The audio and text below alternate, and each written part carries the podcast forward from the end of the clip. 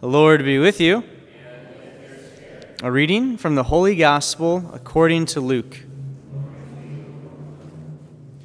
After Jesus had spoken, a Pharisee invited him to dine at his home. He entered and reclined at table to eat. The Pharisee was amazed to see that he did not observe the prescribed washing before the meal. The Lord said to him, "Oh, you Pharisees, although you cleanse the outside of the cup and the dish, inside you are filled with plunder and evil. You fools! Did not the maker of the outside also make the inside? But as to what is within, give alms, and behold, everything will be clean for you." Gospel of the Lord. Praise to you, Lord Jesus.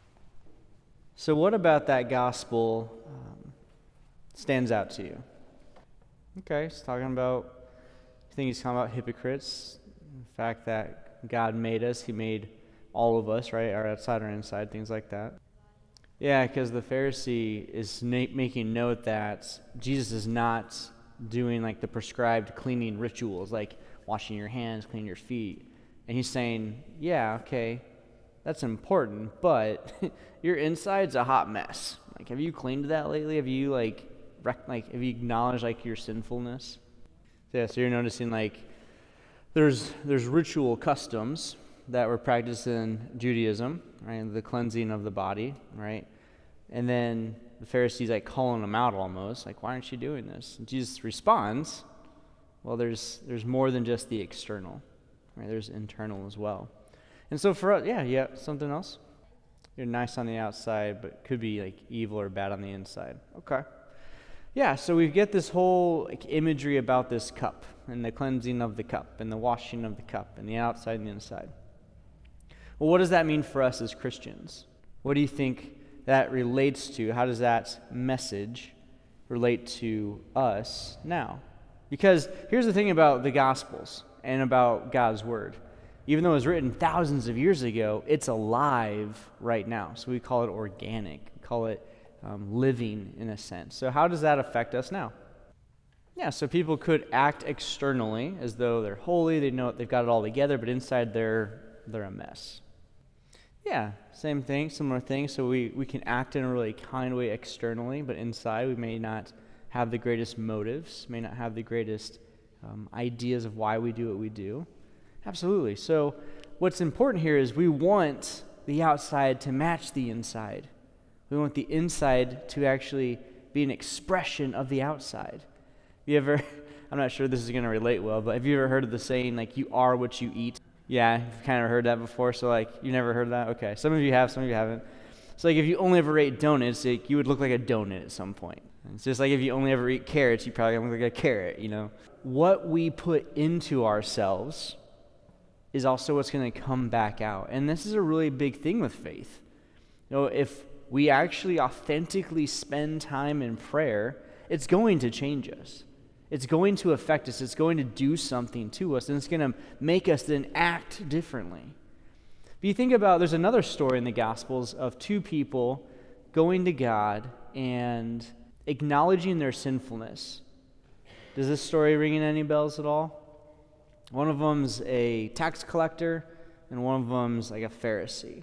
The Pharisee, just like here, you know, he's like, "Lord, look at me, I'm a sinful man, woe is me, I'm so sorry. I'm gonna go do some more bad stuff now."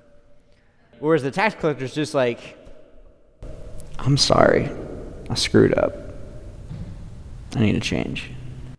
And so the difference there is the tax collector knows he's a sinner, acknowledges that he's a sinner, identifies himself as a sinner, and yet says, without a big, boastful, crazy big thing, like, "I'm sorry, I need to change."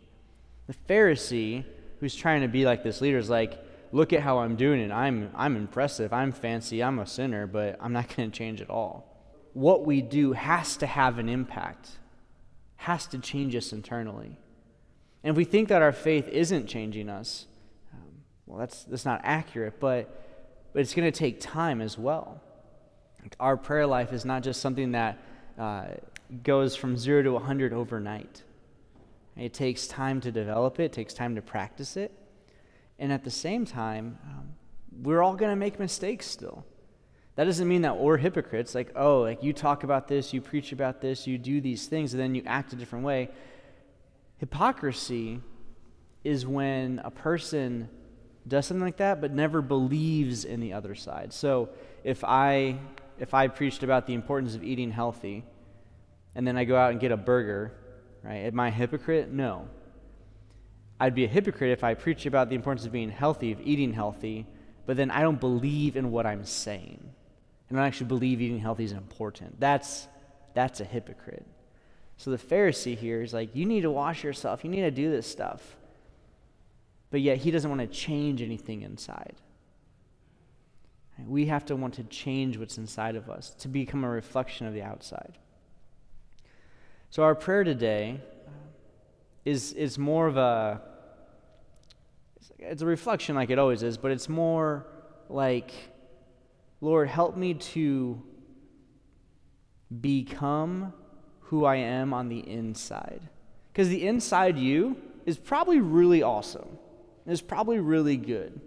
And it's probably the person that like you authentically are. And yet we show this external side of us because people think or expect us to be a certain way. Like everyone thinks that I'm supposed to be some sports jock guy. Everyone thinks I'm supposed to be some nerdy, smart person. Or no. The only identity that matters in any of you is that you're a child of God. Right? Whether you're a daughter of the Lord or a son of the Lord, like that's the only identity that ever matters. You know, there's other things that we do, those externals, that's just what they are. They're just extra. So the, the prayer today is, Lord, help my inside, help what's truly inside of me to become the outside. Like help this internal part become what's visible on the outside. And the thing is, we practice that daily because it's not going to just like happen tomorrow. It's not going to happen just like that today. But if we don't practice it, we don't get better at it. So does that make some sense? We want the it, the we want the real inner self to become what everyone sees on the outside.